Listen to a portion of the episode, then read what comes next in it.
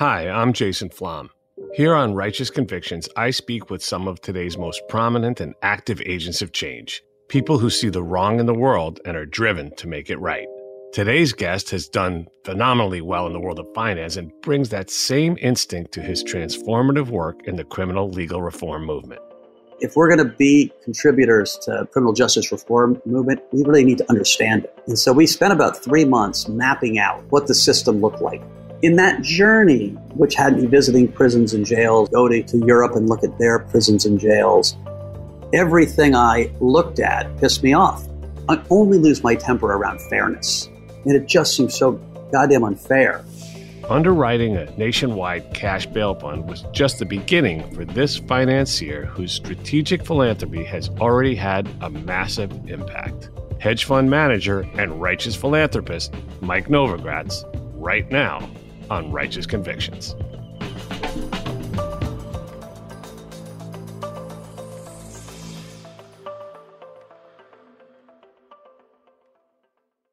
When you buy Kroger brand products, you feel like you're winning. That's because they offer proven quality at lower than low prices. In fact, we guarantee that you and your family will love how Kroger brand products taste, or you get your money back. So next time you're shopping for the family, look for delicious Kroger brand products because they'll make you all feel like you're winning. Shop now, in store, or online. Kroger, fresh for everyone. You deserve a moment to yourself every single day. And a delicious bite of a Keebler Sandies can give you that comforting pause. If tonight's movie night is just what you need, make it special with the melt in your mouth magic of a Keebler Sandies. This magic is baked into simple shortbread cookies by Ernie and the Keebler Elves. So as life continues to fly by, make the most of your me moment. Take a pause and enjoy a Keebler Sandies. Welcome back to Righteous Convictions. This is my podcast where I have the privilege of interviewing some of the most important, influential, and interesting change makers in the world. And today is no exception. Today, I'm going to be interviewing Mike Novogratz, my friend, and somebody I really look up to. I got to be honest. So, Mike, welcome to the show. Hey, thanks a lot, Jason. So, Mike, I could spend the entire podcast just reading your resume, but it would probably be, then you wouldn't get to talk. but it's really crazy. I mean, for a guy who is the captain of the Princeton wrestling team while pursuing a degree in economics, that's a pretty unusual combination. Growing up in Virginia, spending time in the New Jersey National Guard, Goldman Sachs, a hedge fund called Fortress Investments, and finally now Galaxy Investments, where you focused on cryptocurrency but more importantly, you're a philanthropist with a really strong point of view, not only mission oriented, but also personally engaged in a way that few others are. But before we get into all that, I want to hear about your growing up. You know, so I, I grew up in a big Catholic family, middle class. My dad was in the army. I'm one of seven kids. I had a very aspirational mother. I think she thought our family would be the Kennedys because she named my sister Jackie, my brother Robert, me Michael my next brother John. There's a pattern there, yeah.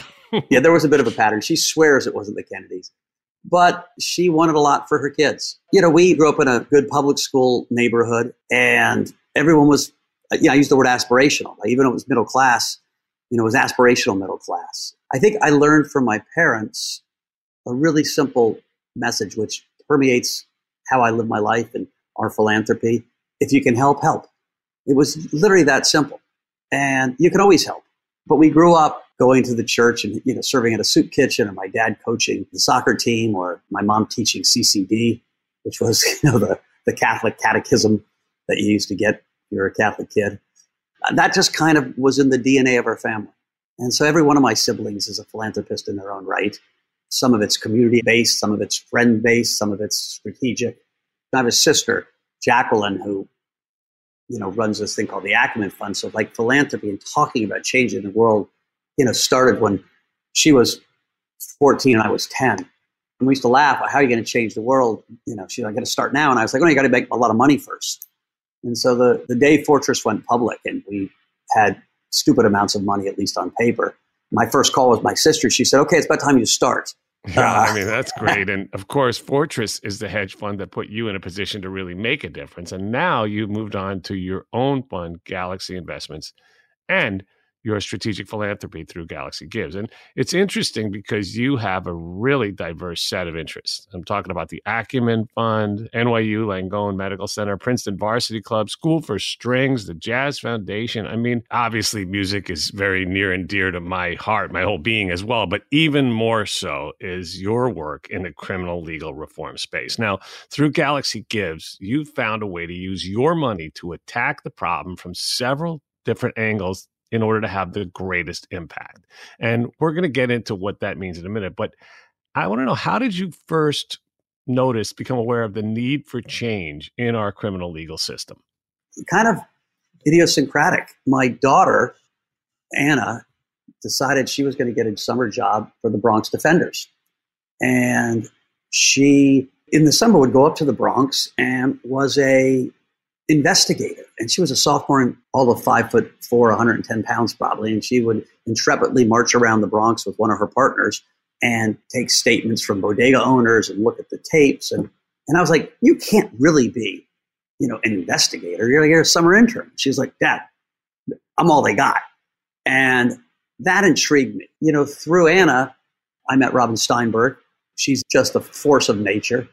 And then I went to a, uh, an event, you know, as luck would have it, I, I owned a lot of cryptocurrencies in 2017 and they went sky high and it put me in a different financial position to be able to contribute. And I went to a conference that my brother in law threw called Audacious, where people would come up with audacious ideas and philanthropists would either fund them or not fund them. And I heard Robin's pitch.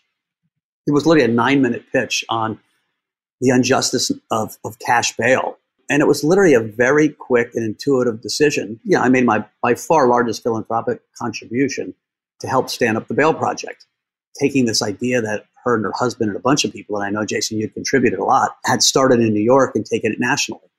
That's what really got me into criminal justice. I heard a story. I felt I could help. It's that what my mother said: if you can help, help.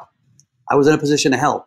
And help you did. And to clarify, the bail project that Robin was pitching at Audacious was, as Mike explained, a nationwide expansion of the Bronx Freedom Fund that Robin began a decade earlier with my help. And it's great that this interview is happening on the heels of our episode with Scott Hechinger, who similarly started the Brooklyn Community Bail Fund, as well as his new organization, Zealous, in which, again, Mike, you know, you've made a very smart investment. And I use that word investment because that's how I think about how you approach this endeavor because once you got involved in the criminal legal reform space, you really did your homework in order to create a strategy that would get the biggest, well, let's call it a return on investment. I mean, you didn't just write a check. You know, I realized you can't just be an idiot and like plunge into something and not know anything about it. And so I hired this awesome lieutenant, a guy named Billy Watterson, who you know well, uh, and said, Billy, if we're going to be contributors to criminal justice reform movement, we really need to understand it. And so we spent about three months mapping out on a big, giant piece of paper what the system looked like, who was funding what, from pretrial stuff to death penalty to food in prisons to almost every vertical, probation and parole. And we were meeting leaders of the different organizations. And we kind of mapped out what we thought was right and wrong, and who was funded and who wasn't funded in that journey, which had me visiting prisons and jails, had me go to, to Europe and look at their prisons and jails, it just got me angrier and angrier. Everything I looked at pissed me off. And, you know, I think when I look back at my life, I only lose my temper around fairness. And it just seems so goddamn unfair. And so we started Galaxy Leaders. We started funding lots of other groups. I joined the Reform Alliance. And and criminal justice has become a you know major part of my life. And I've received so much more: the stories, the emotion, the, the understanding, the the learning from all these men and women that I've met that have suffered immensely and somehow come out the other side whole human beings miraculously uh, has been a real blessing. And so I'm more optimistic than most in the field that change is possible. I think George Floyd and that tragedy really opened people's eyes up, and I think it opened a window where we can reimagine how things are done. And so we're doubling down, not backing away.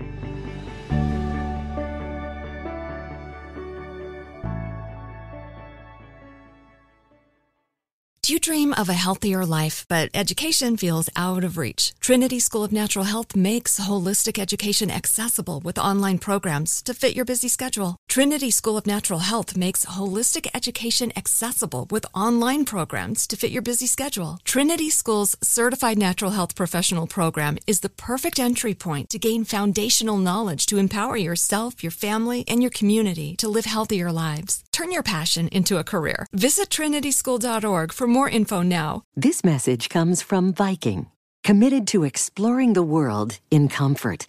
Journey through the heart of Europe on an elegant Viking longship with thoughtful service, destination focused dining, and cultural enrichment on board and on shore. And every Viking voyage is all inclusive, with no children and no casinos.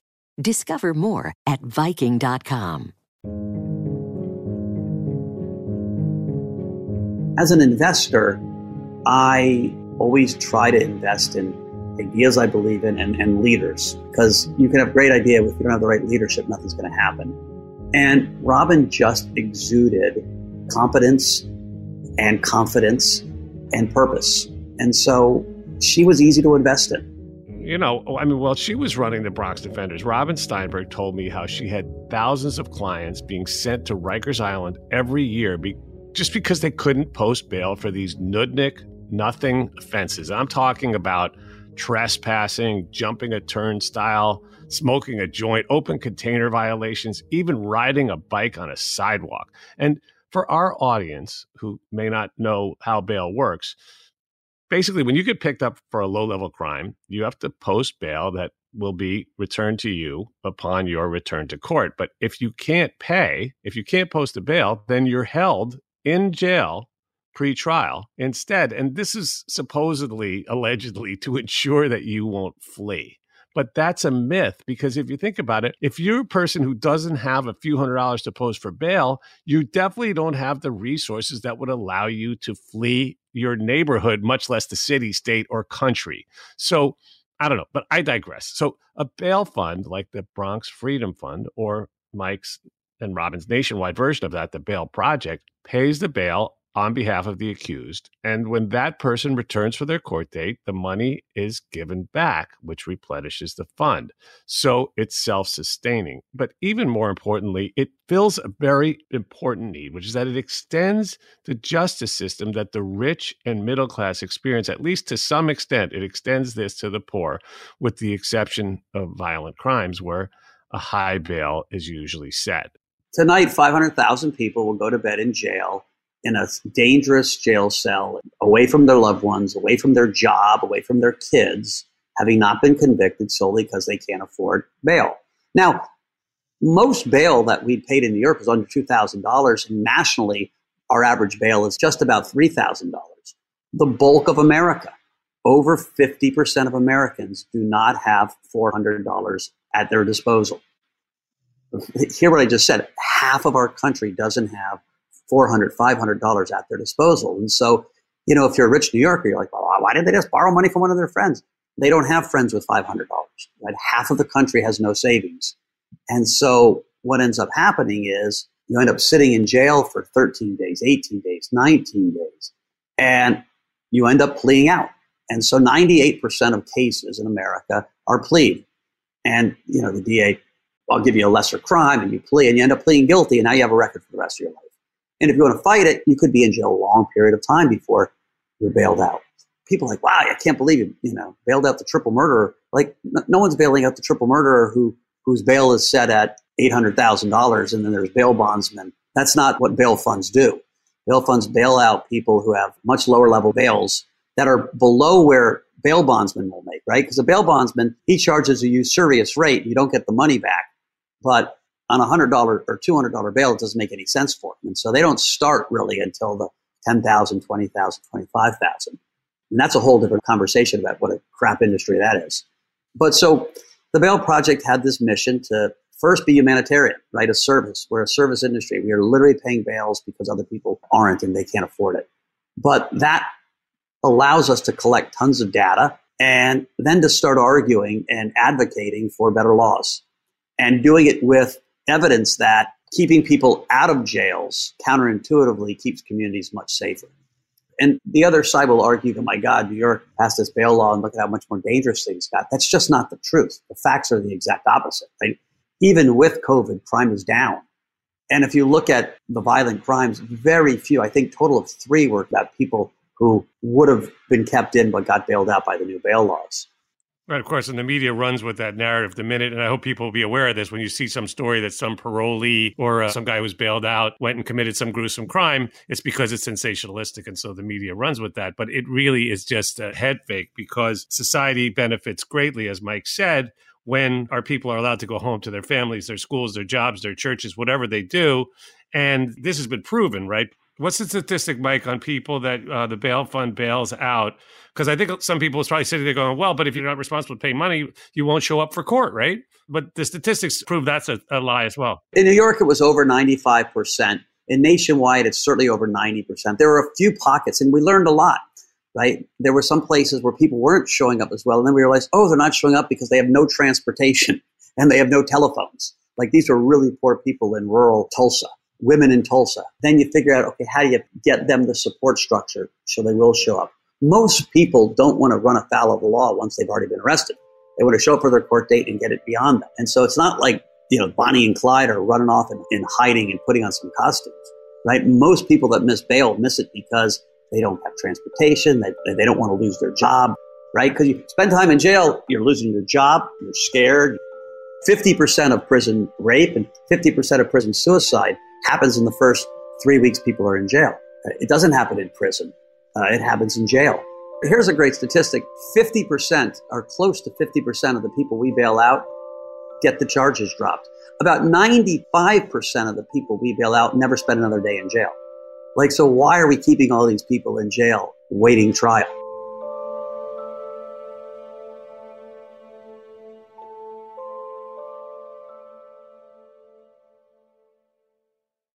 Do dream of a healthier life, but education feels out of reach? Trinity School of Natural Health makes holistic education accessible with online programs to fit your busy schedule. Trinity School of Natural Health makes holistic education accessible with online programs to fit your busy schedule. Trinity School's Certified Natural Health Professional Program is the perfect entry point to gain foundational knowledge to empower yourself, your family, and your community to live healthier lives. Turn your passion into a career. Visit trinityschool.org for more info now. If you had a magic wand and could change one thing, what would it be? I think it would be to shift from a system of punishment to one of rehabilitation and to one of helping people process their trauma. Our prison system should be a giant factory to help people get through trauma. And we've made huge progress as a society on how to help people get through trauma from therapy to meditation to you know drugs like psilocybin and things like restorative justice in prison. Uh, I had this amazing story of somebody asked me to take care of one of the guys that had just gotten out if I could, if I could buy him a suit. And so I took the guy out to buy him a suit because he was just out after 15 years. And I heard his story and he was sitting in one of these restorative justice groups, which was really like group therapy. And he had, very sadly, as a young gang member, shot some guy in the back of the head who had snitched. He never understood why he did it. He understand.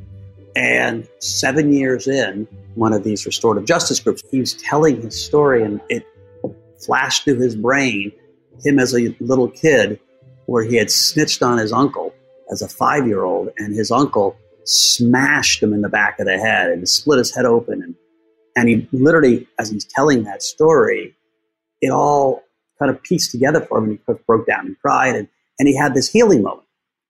And from that day on, he has been nothing but love and healing and helpful. And, you know, he was finally given clemency, I think, 10 years later.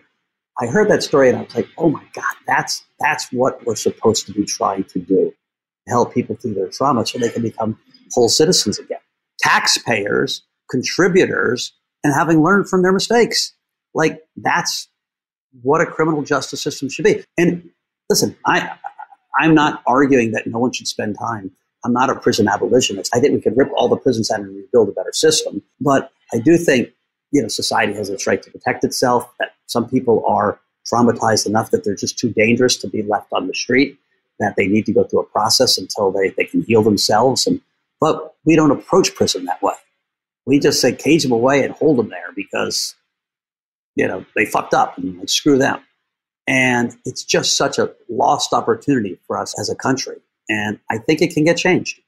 I like that. That's really good. I, there's just not a lot we disagree on. Um, you know, I want to I want to tear the whole fucking thing down as well, and I want to build a system like the ones they have in Europe. In Germany, for instance, in prisons, the cells have locks on them, but they lock from the inside. They respect the people, even though they may have done something that society doesn't think that you should be able to do. Our whole system has to be rethought on why we cage people. And you can go to other Western countries where every single person that runs a jail or prison in those countries has at least a master's in rehabilitation. Most have PhDs, right? The idea is to rehabilitate. In the US, every single person I have met that runs a prison started as a guard I, am with you, Mike. I want to see us treat our citizens as something more than almost inanimate objects to be processed and then tortured by a system that's only designed to do that. And so yeah. we're we're in lockstep on that stuff. And so, and Jason, I'm optimistic. You know, when we when we got involved, like it was three and a half, four years ago, there was literally only about 125 million dollars of philanthropic capital a year coming into the space. And my guess is there's over a billion now.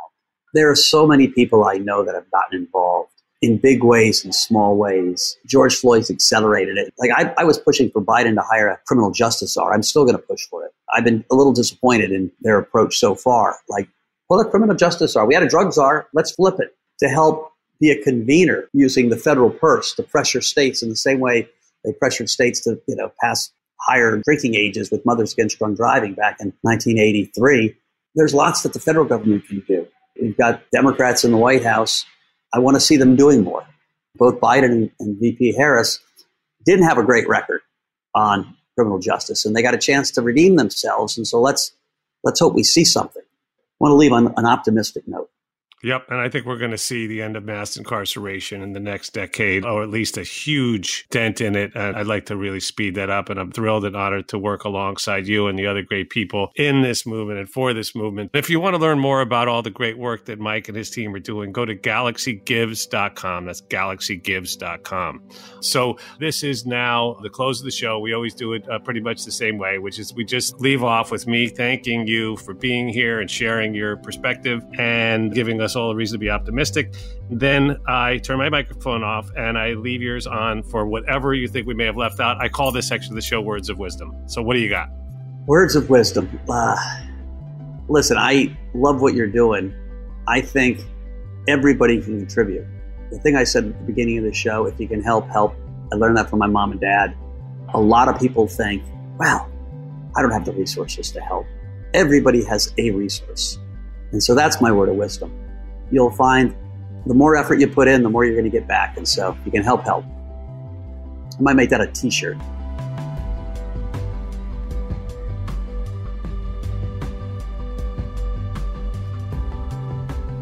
Thank you for listening to Righteous Convictions. I'd like to thank our production team, Connor Hall, Jeff Clyburn, and Kevin Wardis. The music in this production was supplied by three time Oscar nominated composer J. Ralph. Follow us on Instagram at Wrongful Conviction, on Twitter at Wrong Conviction, and on Facebook at Wrongful Conviction Podcast. Righteous Convictions is a production of Lava for Good Podcast in association with Signal Company Number One.